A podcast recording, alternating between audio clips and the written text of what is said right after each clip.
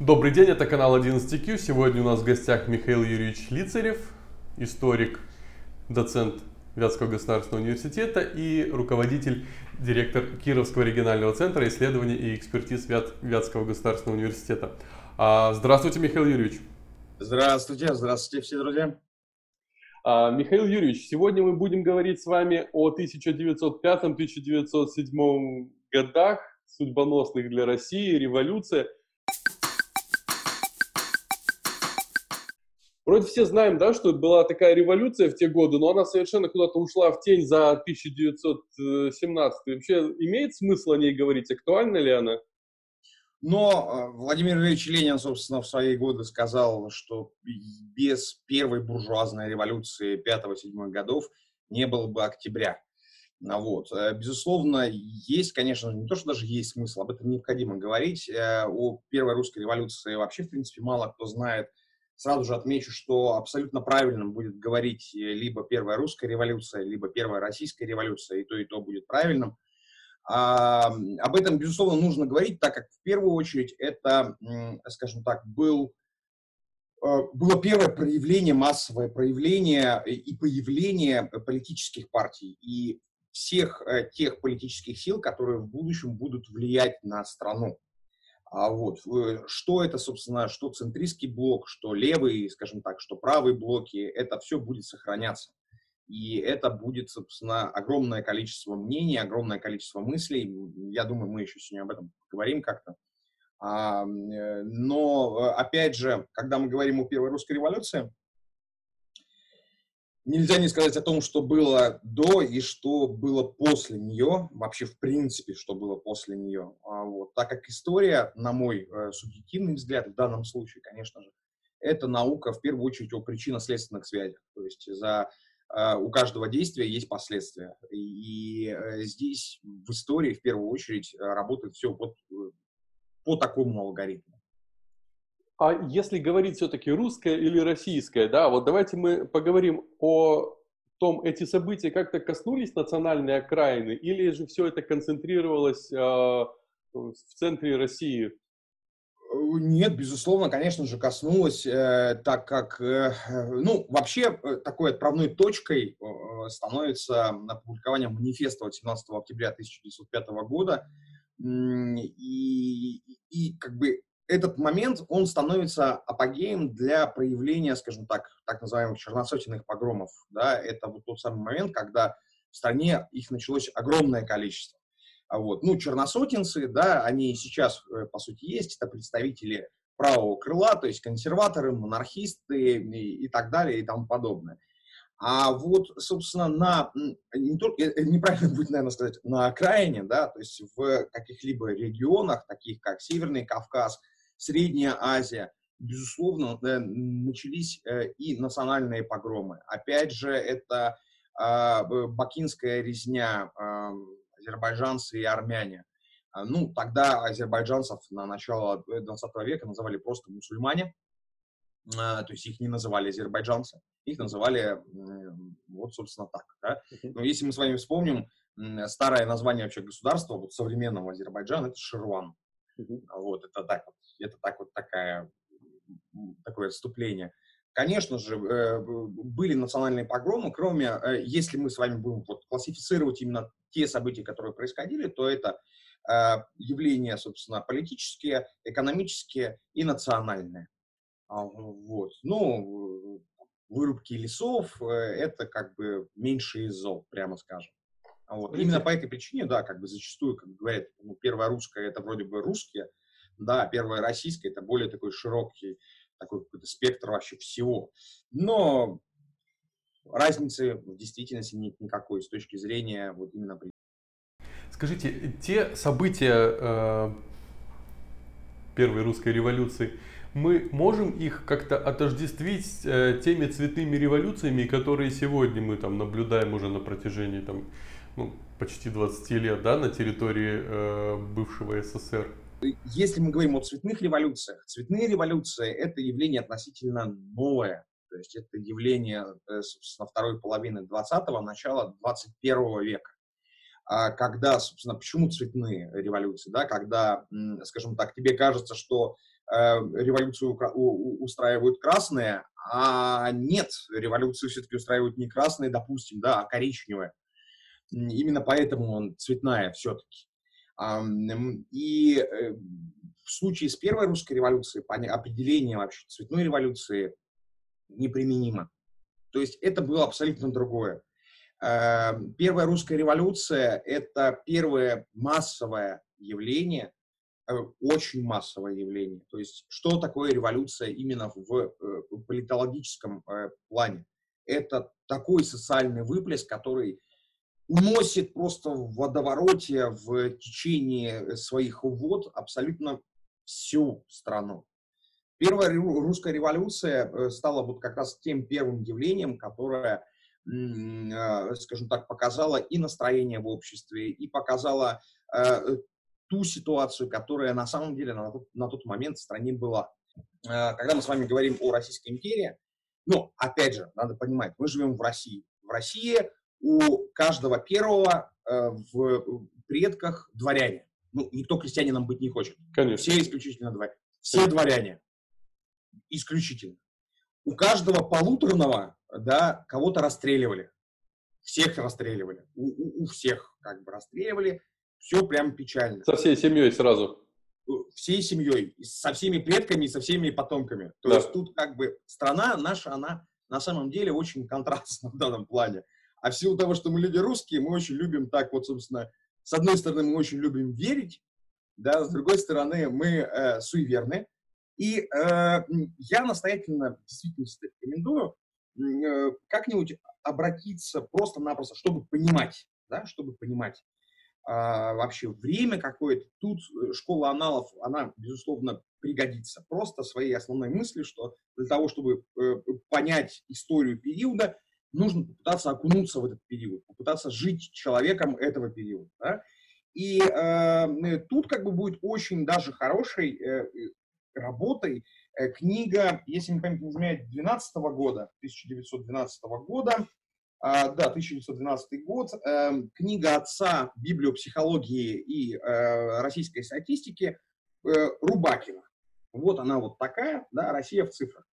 Они много э, в действительности кто говорит, э, она идет в, ссылках, в источниках, э, но люди зачастую просто-напросто, ну, как бы, они ленивые по своей натуре.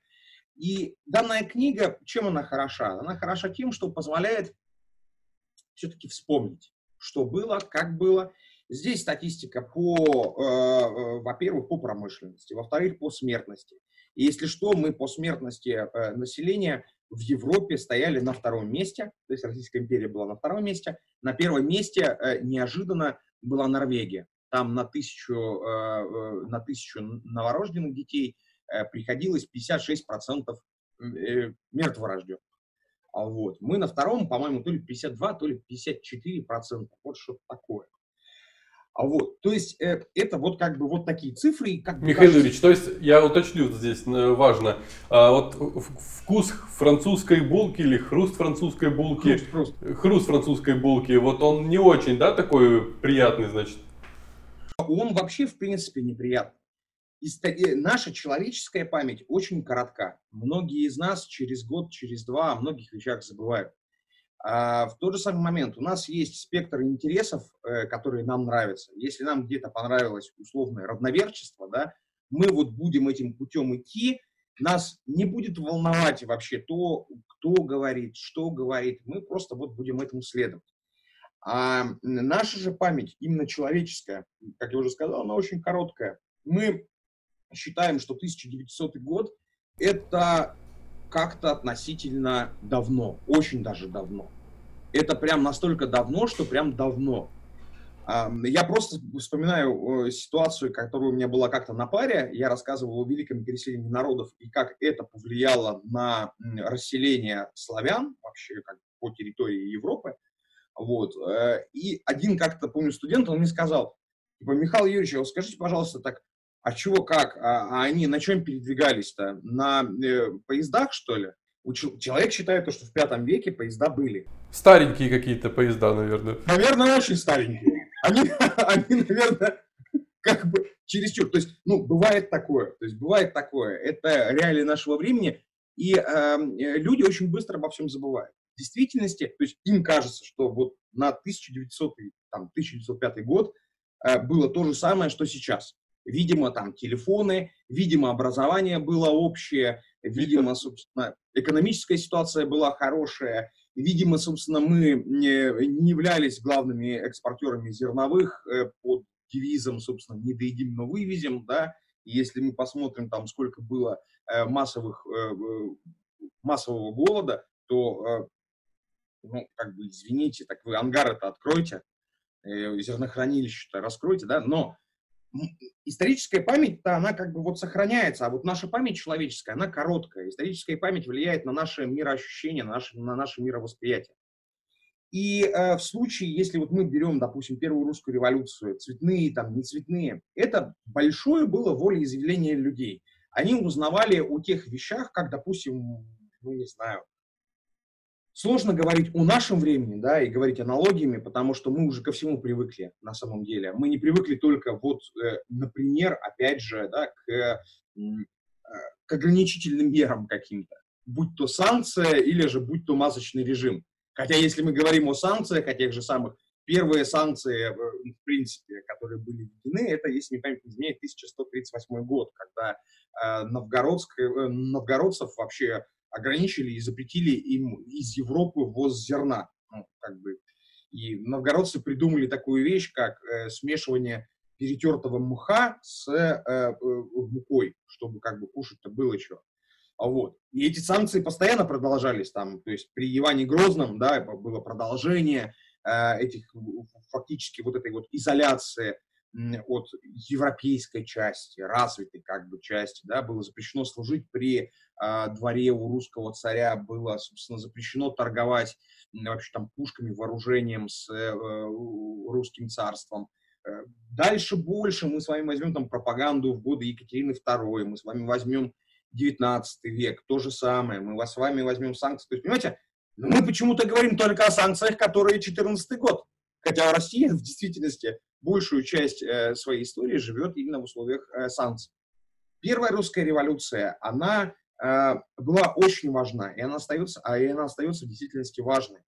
На тот момент э, большинство людей не знало о ССРах, о РСДРПБ, РСДРПМ, они не знали там о будущих кадетах-октябристах они об этом не знали. Когда они начинали узнавать, что есть люди, которые говорят, что жизнь-то может быть другой, ну, они немножко так, конечно же, поражались э, этому.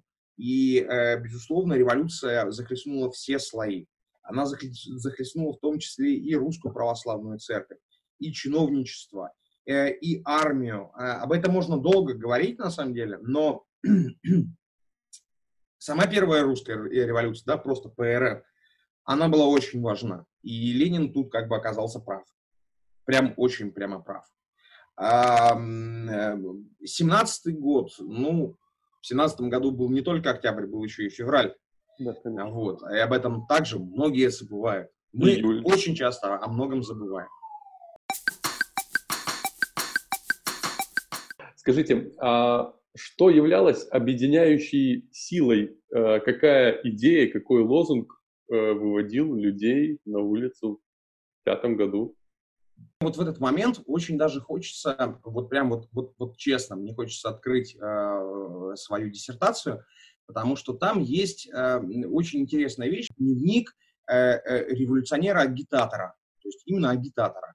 Он ездил по ярмаркам, он ездил э, по рынкам, он агитировал, он активнейшим образом выступал. Федор Емельянов а, уроженец э, поселка Змеевка Иранского уезда, это здесь у нас в Вятской губернии было такое, а вот, и когда ты читаешь его записную книжку, вот это, да, вот этот его дневник, а, если честно, ты думаешь, что вот как-то для крестьянина он слишком как-то вот, то есть, понимаете, в нем вот это вот симбиоз, он человек, э, крестьянин, который все-таки умел писать э, и умел читать, а надо понимать, что на период пятого года процент безграмотных людей, кто не умел писать и читать, он был очень высок.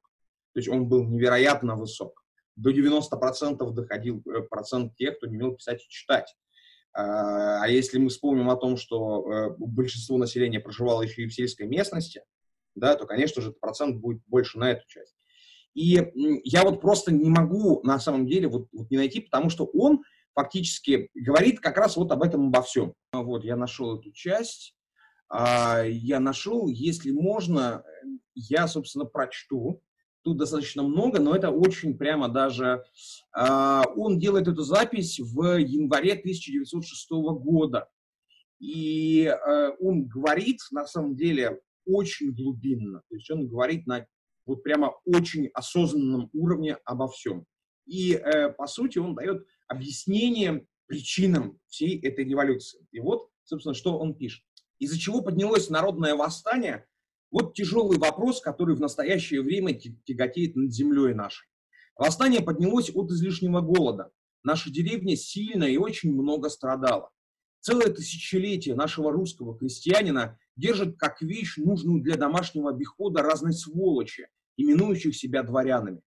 Для прихоти этих дворянчиков мужик должен голодным день и ночь работать для прихоти этих мерзавцев. Мы должны своими руками раскидывать семейные очаги и бродить по лицу обездоленной России, ища себе подножного корма, как скоты бездомные отдавать своих жен и сестер этим же выскочкам, именующих себя властителями мира, чтобы они командовали ими, как скотом, а потом осквернили бы их. Все это понималось, хотя город по какой-то причине нас, крестьян, считал людьми особой породы, могущими понимать, что творится вокруг нас. Не спорю, может быть, тут было что-нибудь непонятное. Так разве это вина крестьянина? Нет. Высшее сословие – это прожорливое племя силою оружия силой разного режима заставило нас не понимать. Оно сильно подействовало и на духовенство, эту трусливую породу, которая из угоды этим змеям создала ужасный ад и учила смотреть на жизнь как на какое-то поприще, предназначенное для испытания верующего. Они говорили нам «терпи, и Бог тебе поможет». И в это же время хорошо сознавали, что Бог не жаждет убийства других людей. Они именовались служителями Христа и из его учения открыли торговлю. Они проповедовали терпение и сами являлись испытателями долготерпения народа, налагая на него разные поборы и повинности, но забывали сказать главной заповеди Христа – любите друг друга и что люди все равны. Они говорили, что всякая власть дается от Бога. Какая клевета! Не думаю, чтобы Бог был такой злой и кровожадный, чтобы сажал на видимые места лица звериным умом и прожорливостью и с кровожадным чувством вампиров, как в бывший министр внутренних дел Трепов. Не думаю, чтобы Бог желал, чтобы мы искореняли один другого и разоряли бы в конец брата своего. Также не думаю, чтобы Христос избрал стаю министров, которая бы задалась целью, чтобы отдавать разные приказания душить людей, как кур, и вешать их для собственной своей забавы. Христос сказал, большие из вас да будут всем слугой, а мы перевернули его слова, да будут, э, да будут над всеми властелинами. Вот от этого-то и наши разные угнетения.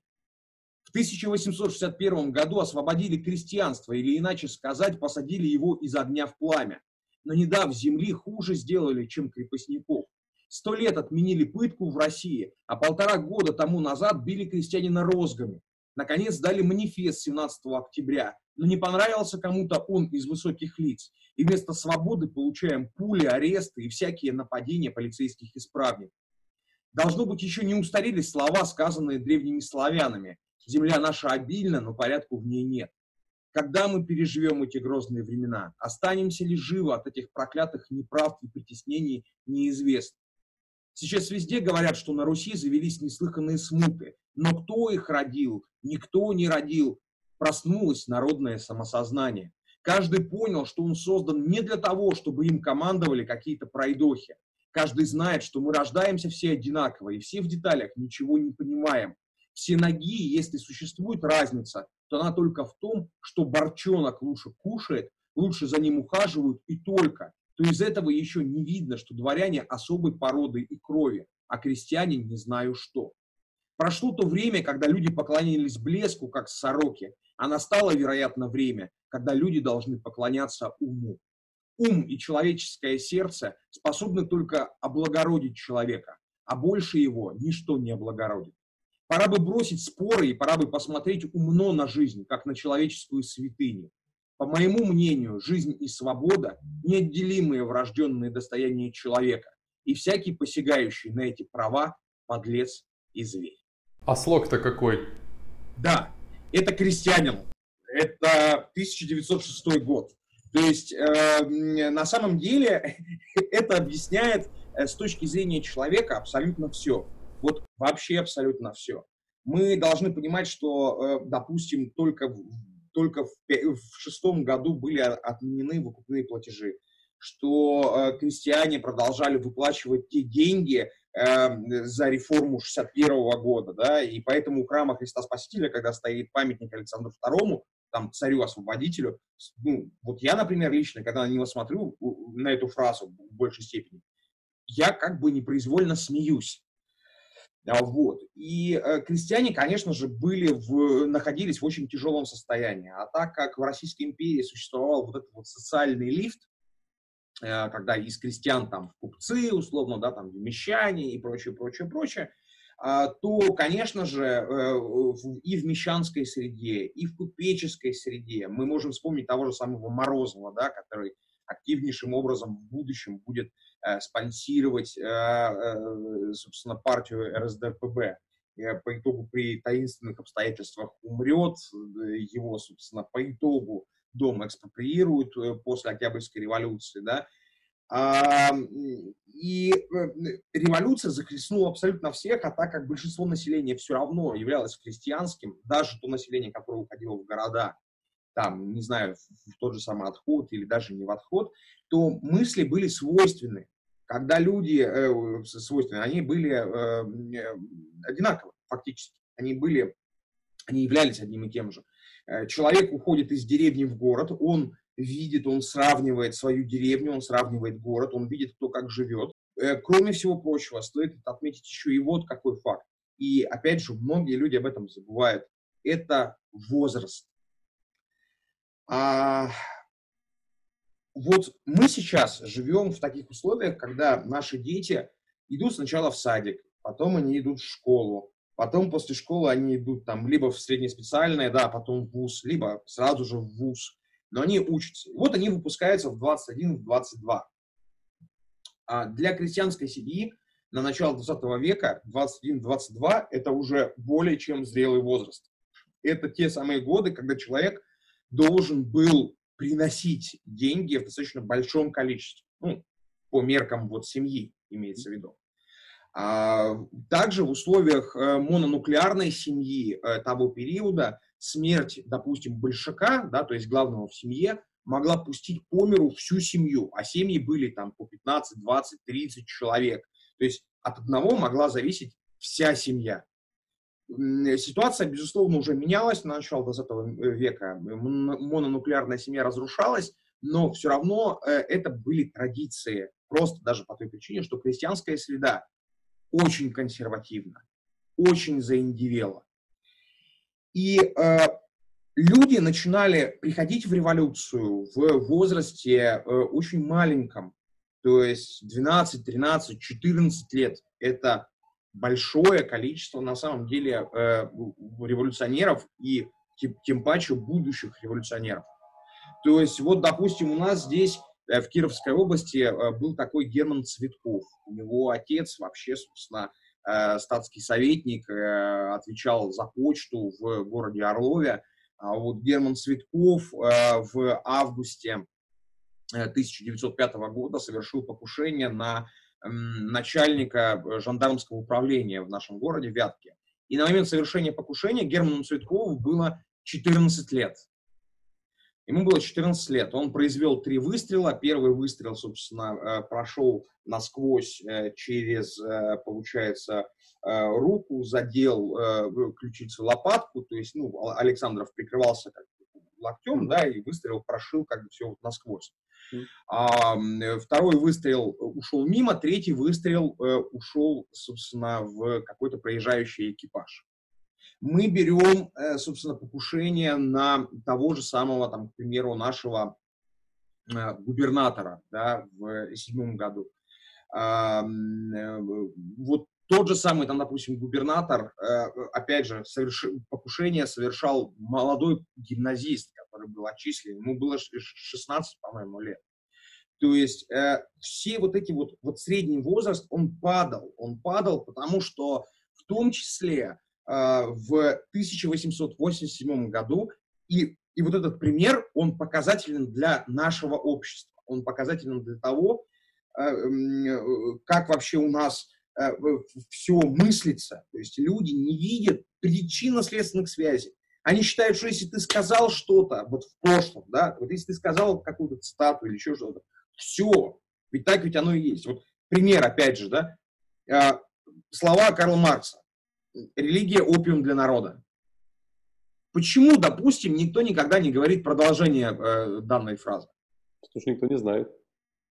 Именно. И, не то, чтобы никто не знает. Люди, с одной стороны, доверчивы, по-крестьянски доверчивы. С другой стороны, они не хотят. А там есть другое продолжение, да, и единственное спасение для него Понимаете? И то же самое, слова Ленина, опять же, да, о кухаркиных детях. И э, данный циркуляр номер 14 становится в действительности важной вехой в будущем. То есть вся политика э, при Александре Третьем и при Николае Втором э, выстраивалась таким, может быть, им-то и казалось, что они делают все правильно. Но это все как раз и становилось кирпичиками вот в, э, в здании будущих революций, будущих социальных волнений. По данному манифесту было запрещено получать образование людям э, из бедных семей, э, детям проституток, детям прислуги, обслуги. То есть им запрещено было получать образование. Таким образом, из Одесской гимназии был отчислен как раз в, уже в июле, по-моему, Эм, был отчислен э, будущий автор, э, пожалуй, лучший автор переводной литературы, детский писатель, человек, который дал нашей стране почти весь Серебряный век, без чье слово было ну, очень весомо, пожалуй, оно, это было самое весомое слово в э, поэтической среде, да, вот, ну, по весу, по значимости слова. Максим Горький, и вот этот человек, и этот человек Корней Иван Чуковский. Его отчислили из Одесской гимназии с формулировкой «за ненадобностью». А вот, понимаете, и э, опять же, э, так как э, дети не могли, не хотели, не то что там даже не хотели, жизнь их вынуждала. Нынешние дети, допустим, опять же, они не получают образование по той причине, что это им не надо.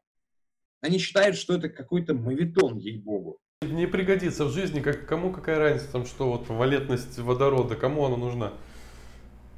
Конечно, то есть э, тут нужны абсолютно другие вещи. Э, и э, если сейчас это так, то тогда многие люди хотели получить образование, но у них не было такой возможности, и поэтому они занимались самообразованием. То есть они образовывались самостоятельно, и когда, опять же, многие там начинают хаять э, там условного, э, не знаю, да того же самого Джугашвили. Джугашвили, между прочим, был невероятным фанатом культуры. Это был просто, он настолько любил культуру, насколько вообще можно только представить. Он был фактически инициатором э, э, создания Союза писателей, который появился в 2006 году. Человек, который в день прочитывал от 300 до 400 страниц. Вот. И поэтому сама обстановка, сама жизнь э, сказывалась на восприятии вот, э, мыслей. Терроризм тот, если что, активнейшим образом поддерживался в среде русской интеллигенции. Активнейшим образом. О нем писались э, не книги, его романтизировали. Кто занимался этим? Ну, например, Некрасов. Ну да. Занимался романтизацией русского бунта. А этим же занимался Лев Николаевич Толстой. Достоевский. Достоевский. Э, в том числе Максим Горький.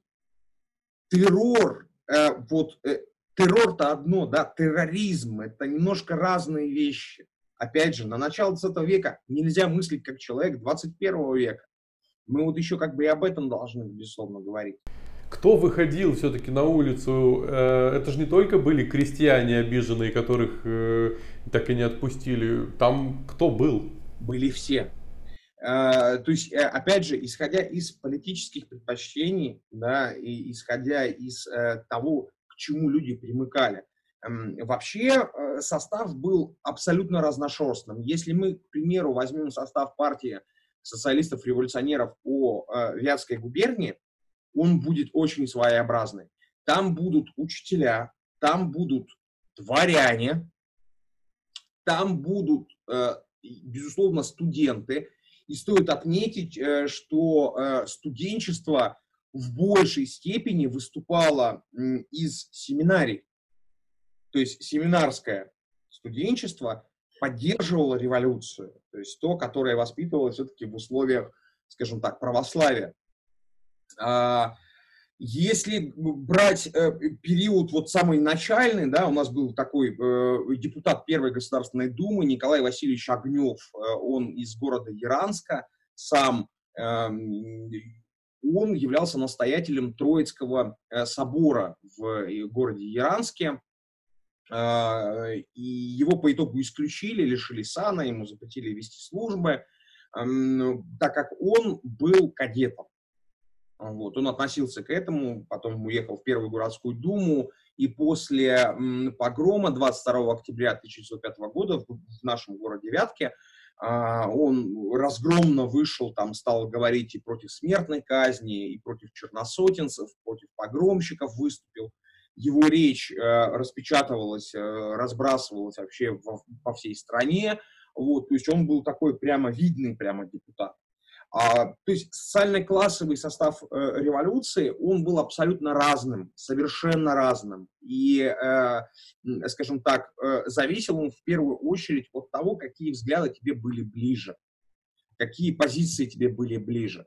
Опять же, если мы с вами говорим о определенном отрезке, скажем так, о какой-то вот, о, о какой-то дистанции, да, то на дистанции, допустим, эсдеки, да, РСДРП, РСДРП, они ведь были не очень популярны. Их было очень мало. Большинство э, вот именно революционных каких, каких-либо, скажем так, именно революционных э, э все-таки представительств, э, представителей, это все-таки социалисты-революционеры. Я а... просто я просто веду такой, я просто так скажу, как мне привычно, политики. То есть на тот момент была такая, была такая штука, типа политики. Если ты вот в каком-либо движении, в каком-либо направлении выходишь там на манифестации, а на манифестации выходили многие люди, а, то политики, их назвали просто политики. Вот э, политиков было огромнейшее количество именно и, и в социалистах-революционерах. И это было абсолютное большинство их было очень много. Когда ты ведешь э, свой блог и пару раз в, дал комментарий на каком-нибудь э, радио, то тоже тебя пишут как политик или даже политолог. Да. Политология это вообще это прямо это, э, это такая штука. На самом деле э, любой историк может э, этим заниматься, вот, но стоит тебе, да, стоит тебе что-то сказать, э, вот что я сказать имею, да, все, ты сразу же либо политолог, э, либо социолог. Это люди ничего не разделяют. Это, политология это вообще очень такая штука, очень зыбкая, простая, примитивная для кого-то. Ну, вот, поэтому называют как, как только можно назвать. Спасибо, Михаил Юрьевич, очень интересно. А продолжение следует.